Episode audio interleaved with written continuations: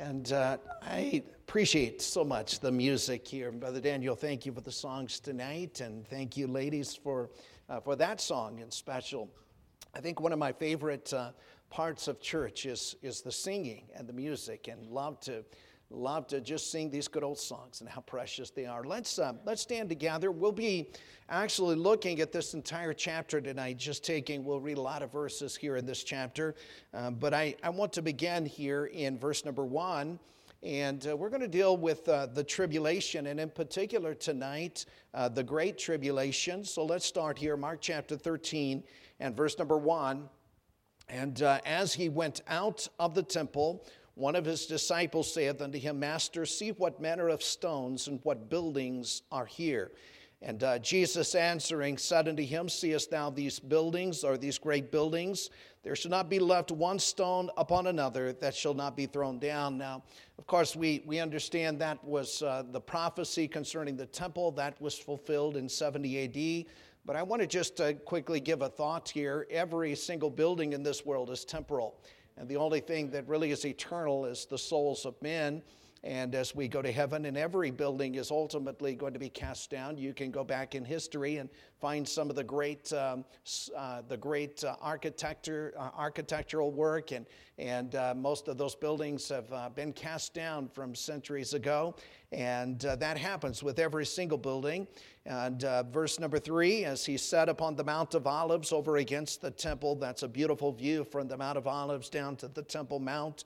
Uh, Peter and James and John and Andrew asked him privately, Tell us when shall these things be, and what shall be the sign when all these things shall be fulfilled? Now, in the Gospel of Matthew, uh, it's a threefold question. Tell us when shall these things be?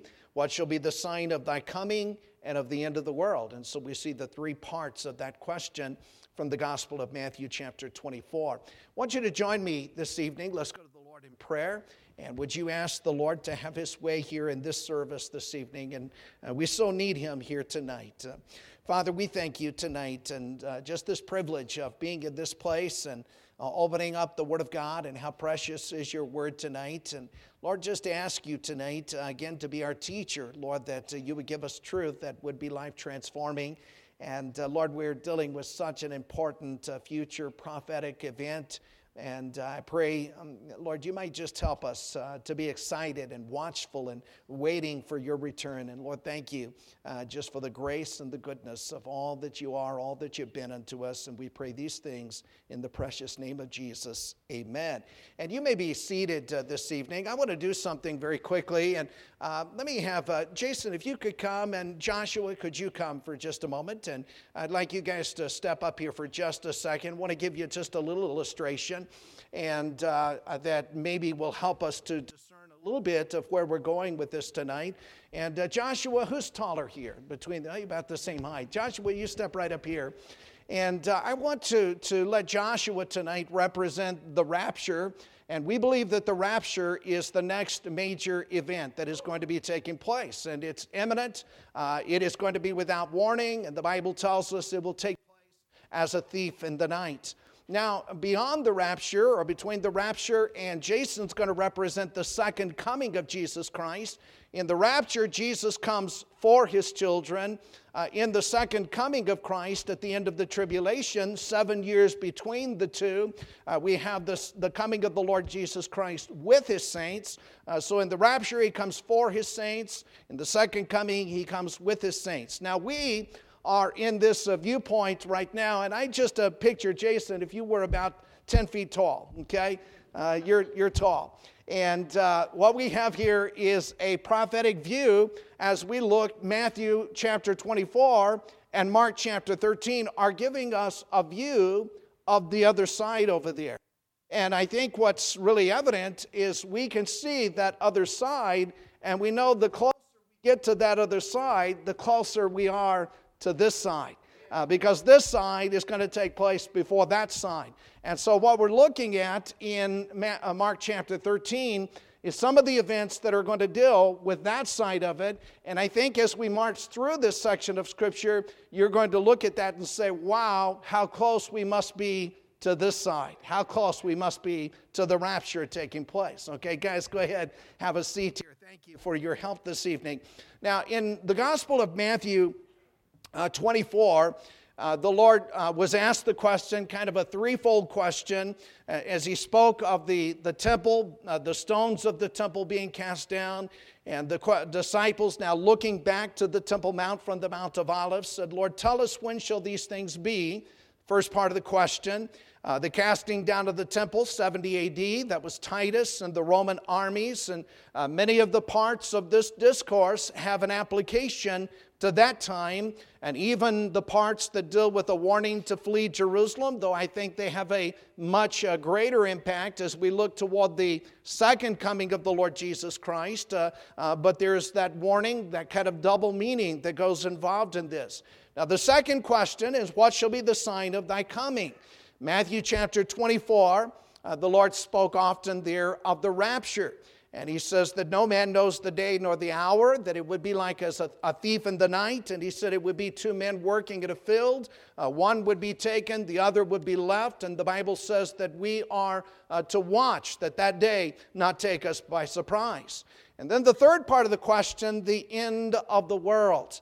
And a great part of this discourse that we're looking at in Mark chapter 13 tonight and the parallel passage in Matthew chapter 24 a great deal of this portion relates to that look ahead to the tribulation that's going to take place between the rapture and the second coming of the Lord Jesus Christ. And so the Lord is giving really a, a, tremendous amount of this section is going to be a message to, in particular, to the Jews that are going to be saved during that time and others that will be saved uh, during that tribulation time, that seven year period of tribulation. And God is giving to them some direction, and it's going to make some application to us tonight that I want us to look at. Now, we believe that the church age will come to an end with the rapture. And then at the rapture, uh, as Jesus comes back for his saints, the world will uh, then enter into a period of seven years of tribulation. And that period of time, the Lord Jesus is going to focus upon the Jews. And the Bible speaks about bringing about their repentance. Now, kind of a section of scripture that would be worthwhile for you to study out is Daniel chapter 9. And in Daniel 9, verse 24, uh, the Bible says that 70 weeks are determined upon thy people, upon thy holy city, which is Jerusalem, and thy people would be the Jews. He says, to finish the transgression, and to make an end of sins, and to make reconciliation for iniquity, and to bring in everlasting righteousness, and to seal up the vision and prophecy, and to anoint the most holy. So God gave to the Jewish people uh, 70 years or 70 weeks, and that would be a, a period of 70 times seven. Uh, each week would represent seven years. Now, Daniel chapter 9, this 70 weeks begins with the command to restore and to build Jerusalem. And God gave that direction, those orders in the book of Ezra. And uh, from that command, there would be 69 weeks or a period of 69 sevens of years uh, until the Messiah would be cut off. Now, there was an exact fulfillment of that, and we witnessed this in Mark chapter 11. In Mark chapter 11, Jesus entered into Jerusalem. He was presented to Israel as their king. Uh, you remember the story as he came riding upon the, the donkey, and uh, they sang unto the Lord Hosanna. But we find that the nation and the Jewish leadership and the religious leaders as a whole rejected the Lord Jesus Christ. He was rejected, he was crucified. So that first uh, 69 periods of years has been fulfilled. Yet there's one week left for the Jews. That week is very important. After the crucifixion, We've entered into the church age. There's the gap. We, we had Joshua, and then we had Jason. And there's the gap between Joshua and Jason. It's that last week that is left for the Jews. It's that uh, fulfillment of the prophecy that would bring about the repentance. And we know that according to the Word of God, uh, all of Israel will be saved. They're going to turn in saving faith to the Lord Jesus Christ. And the Lord has an everlasting covenant with his nation. Now, with that thought, I want to take Mark chapter 13 tonight, and we're going to rush through this chapter and read through a lot of verses. And uh, we spoke of, uh, I believe, uh, a week ago, a great persecution. And uh, one of the greatest revivals in all the history of the world is going to take place during that seven year tribulation. Uh, we read in the book of Revelation of 144,000 Jewish witnesses. That will be in Revelation chapter 7. Uh, there would be 12,000 from each of the 12 tribes of the children of Israel. Uh, we find that they would boldly preach the Word of God and they would preach literally the gospel over the world. It's evident that many would be saved during that time of tribulation. And it's evident as you study the Bible that those saved during the tribulation are going to face severe persecution. Now, keep your place here in Mark chapter 13. I want you to go forward to the book of Revelation and uh, let's go to chapter 6, Revelation chapter 6. And uh, we preached on Sunday morning, uh, beginning the opening of the seals. And we saw the first seal that was opened in Revelation chapter 6, verses 1 and 2, and that was the rise of the Antichrist. In the midst of the chapter, beginning at verse number 9, we have the opening of the fifth seal. And it reads in verse number 9, Revelation 6 And when he had opened the fifth seal, I saw under the altar the souls of them that were slain for the word of God and for the testimony which they held. And they cried with a loud voice, saying, How long, O Lord, holy and true, dost thou not judge and avenge our blood on them that dwell on the earth?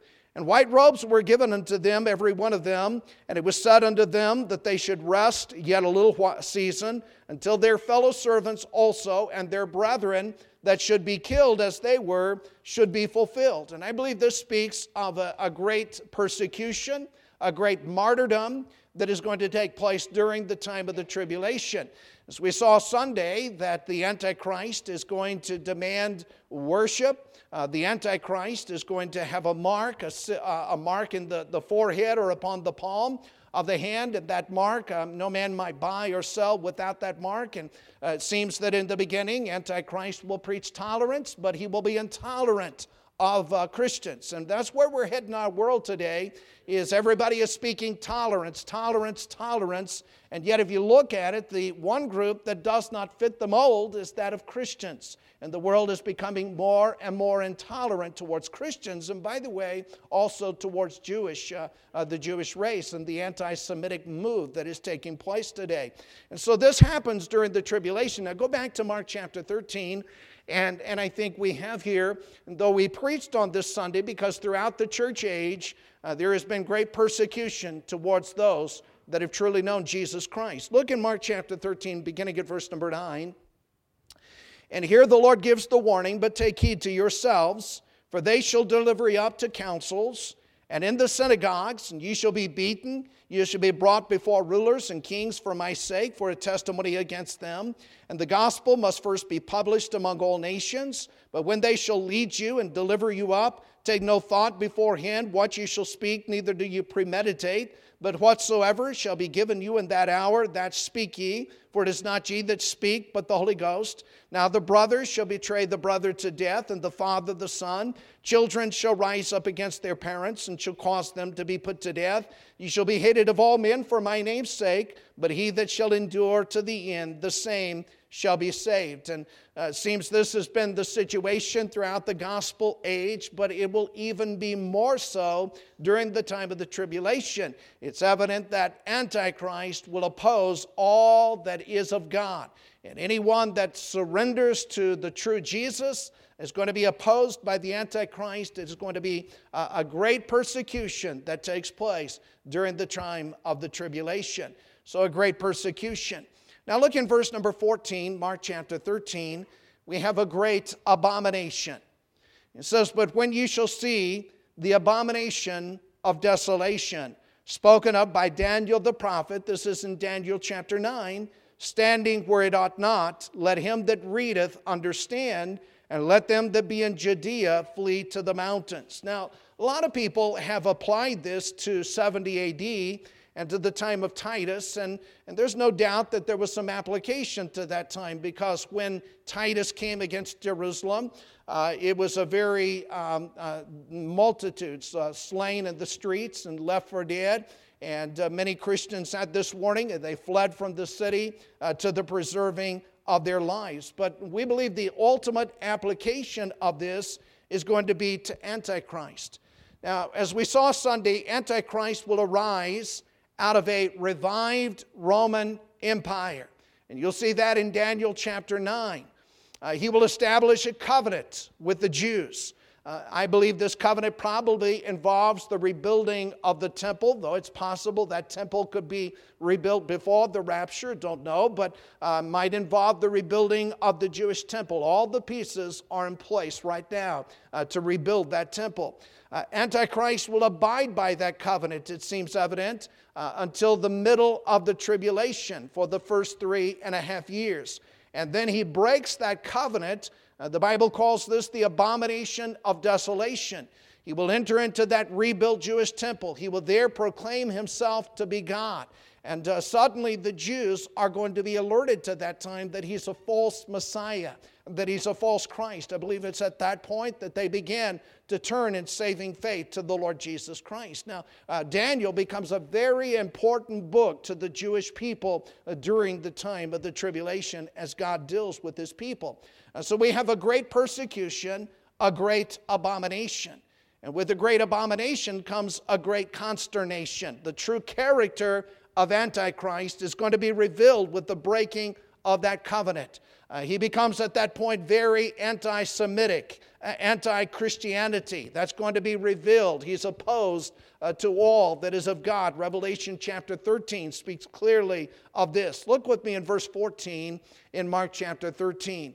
God gives a warning then to his people at that point. He says, But when you shall see the abomination of desolation spoken of by Daniel the prophet, standing where it ought not. Let him that readeth understand. Let him that be in Judea flee to the mountains. And to let him that is on the housetop not go down to the house, neither enter therein to take anything out of his house. Let him that is in the field not turn back again for to take up his garment. But woe to them that are with child, to them that give suck in those days. He says, Pray ye that your flight be not in the winter. And here the Lord is giving some strong warning uh, to his people at that time. There's a far, uh, a, a more far reaching application. Look in verse number 19. He says, For in those days shall be affliction, such as was not from the beginning of the creation, which God created unto this time, neither shall be. I believe this is the great tribulation. Uh, the last three and a half years of the tribulation are going to be the most horrible times this world has ever known. As we read through the book of Revelation, you will see judgment after judgment coming upon this world. There will be war, there will be famine, there will be pestilence, there will be natural disasters, per- perhaps even nuclear uh, bombs and nuclear wars uh, taking place, and uh, great consternation taking place, great difficulties upon the people, upon the face of planet Earth during that time. Uh, then we read in the next section of Scripture a great protection and limitation. See, God will provide a protection for the Jews in the wilderness. He's going to open a place for his people. Uh, many will be preserved through the tribulation to the return of the Lord Jesus Christ. Look in Mark chapter 13 and verse number 20. And it says, Except the Lord had shortened those days, no flesh should be saved, but for the elect's sake. And when he speaks of the elect, it's those that have come to know Jesus Christ as Savior whom he hath chosen. He hath shortened the days. And so the Lord puts a limit on the amount of time that Antichrist is going to be allowed to bring those destructions. The Bible speaks of three and a half years. That time is going to be limited, and he limits those days. Uh, you'll notice in verse number 21, uh, here's this warning that is going to be given to his people. Then, if any man shall say to you, Lo, here is Christ, or Lo, he is there, believe him not. For false Christs and false prophets shall rise and shall show signs and wonders. And we mentioned on Sunday morning that just because somebody works a miracle uh, doesn't make it of God. Satan is a miracle worker. Antichrist will be a miracle worker. Uh, there will be many false Christs that are able to do great things, but the Bible says to seduce if it were possible. And I like that statement because if somebody truly knows Jesus Christ, uh, they have the anointing. The Holy Spirit lives within the heart.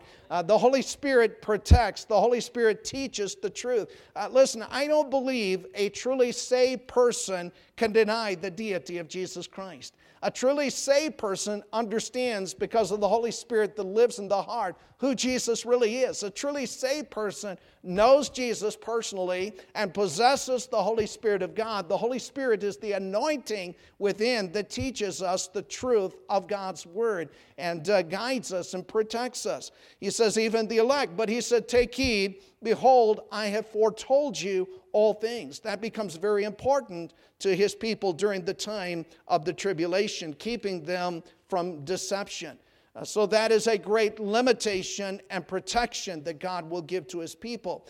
But then there's the great expectation. Look with me at verse 24.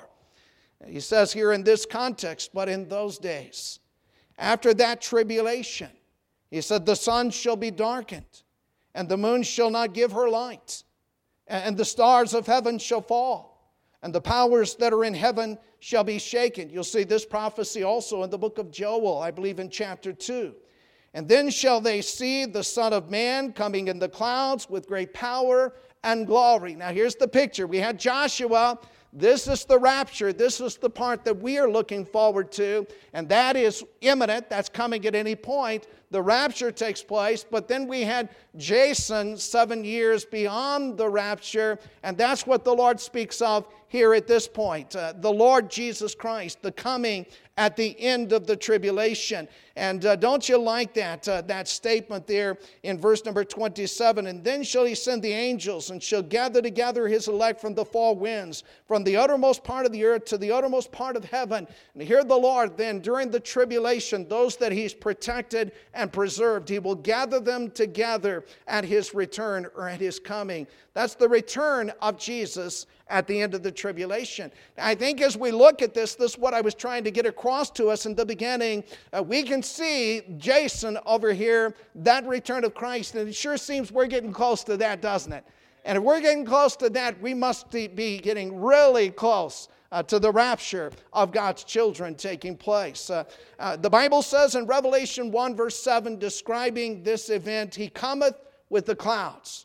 And it says, Every eye shall see him, they also which pierced him, and all kindreds of the earth shall wail because of him. Even so, amen. When Jesus comes back, uh, uh, the Jews are going to have realized that he is the true Messiah. Uh, they're going to wail for those, they pierced him, they crucified him. Uh, the crowds, the multitudes are going to see the Lord Jesus Christ. They're going to realize he was the true Messiah.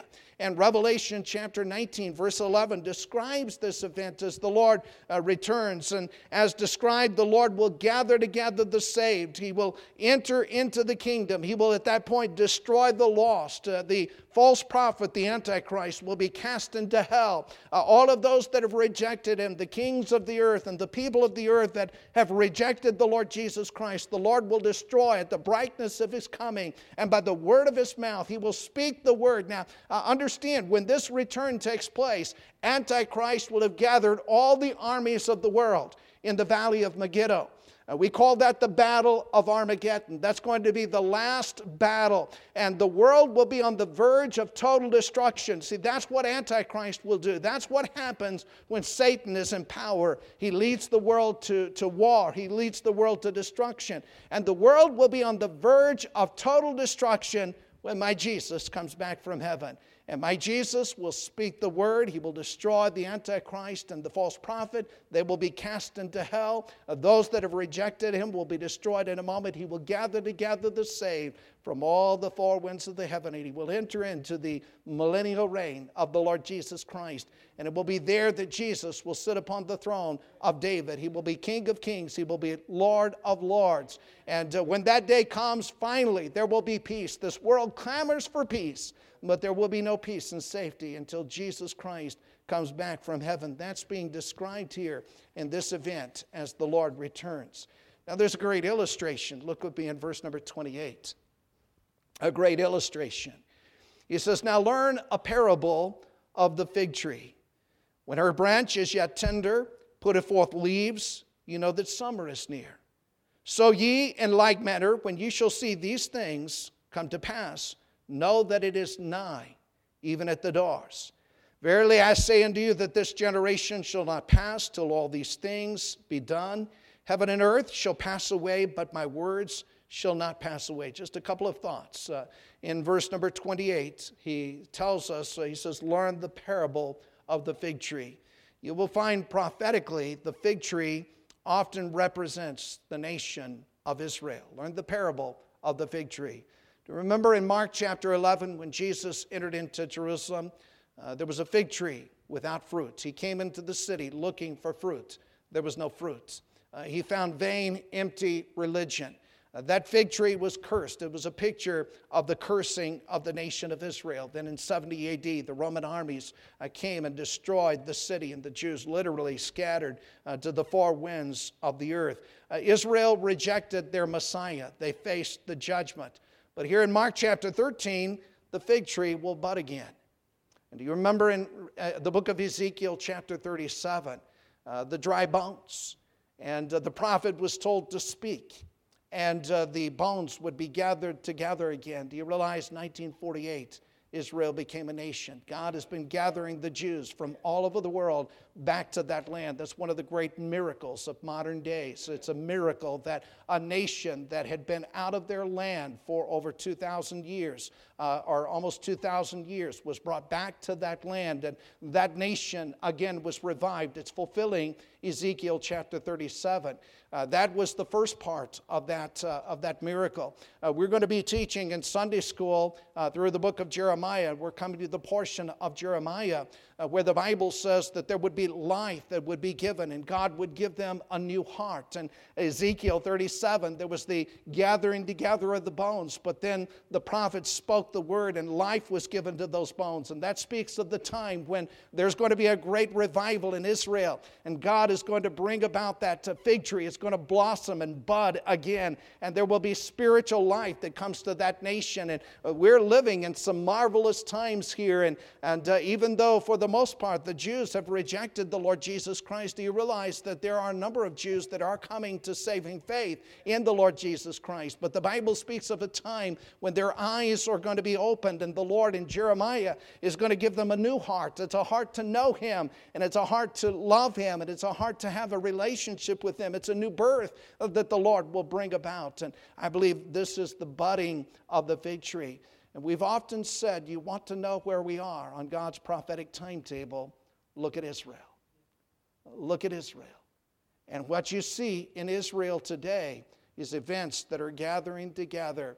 I don't know when the Ezekiel 38 39 war takes place, but it seems that Russia, Syria, Iraq, Iran going to come against Israel.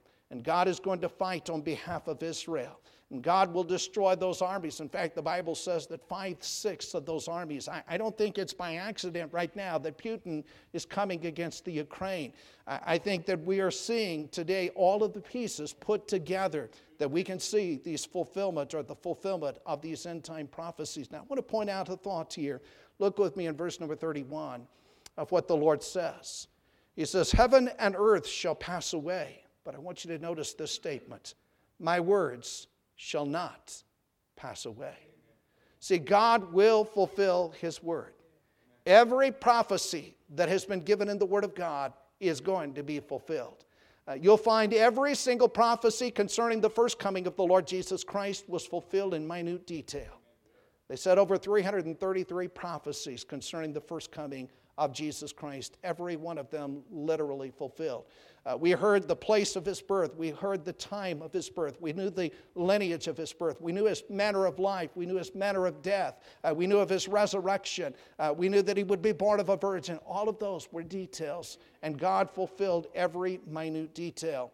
Well, friend, every minute detail concerning the second coming of Jesus Christ is going to be fulfilled. It will literally be fulfilled. Now, we understand there are some things that for us, they just don't make sense right now. But I will say this the closer we get to that return of Christ, uh, the more our eyes are going to be illuminated. I can truly say from my heart, I understand a lot more Bible prophecy now than I did two years ago. And right now, a lot of things have been opened up, things that I have preached about but quite did not quite understand. And, and it seems here uh, these things are happening at breakneck speed before us. And we are witnessing the fulfillment of Bible prophecy. It's an exciting day in which to live that God has given to us. Now, with that background, here's our message tonight. Okay, everything I've preached to this point has been free. Now we've got an application for you, and that's a great preparation. What are we to do about this? Well, let's go to verse number 32. Verse 32. But of that day and hour knoweth no man. Now, here's where we are.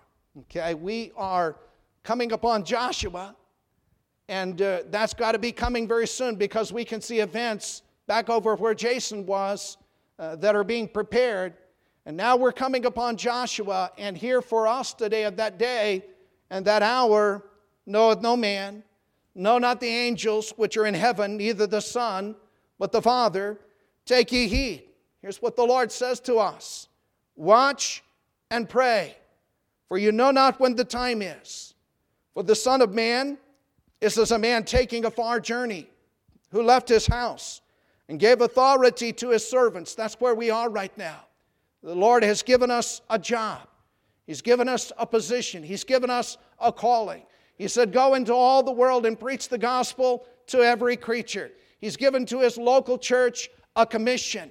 And friend, our commission is to preach the gospel all over the world to every man, every woman, every boy, every girl. The Lord's gone into a journey. He left his house. He gave authority to his servants, to every man his work. Every one of us have a calling, a position. Every one of us have been given a commission before the Lord and commanded the porter to watch. And he says to us, Watch ye therefore. Now, we're not to sit back and just watch. When is that going to take place? The Bible says, in watching, here's how we watch we are prepared and doing the work that he's called us to do. Uh, watch ye therefore, for you know not when the master of the house cometh, at even, at midnight, at the cock crowing or in the morning, lest coming suddenly he finds you sleeping. And what I say unto you, I say unto all, watch. See, that's our preparation. From our perspective, we await the rapture. We can see the events in our world preparing for the tribulation. Uh, that should excite us because before the tribulation, Jesus will come back for his saints. At the end of the tribulation, he comes back with his saints. And you'll see that in Revelation chapter number 19. And just a couple of scriptures very quickly. Go to 1 Corinthians chapter 15. Here's what we watch for. Here's what we wait for. This is the resurrection chapter of the Bible. 1 Corinthians chapter 15, verse 51. He says, Behold, I show you a mystery. We shall not all sleep, but we shall all be changed.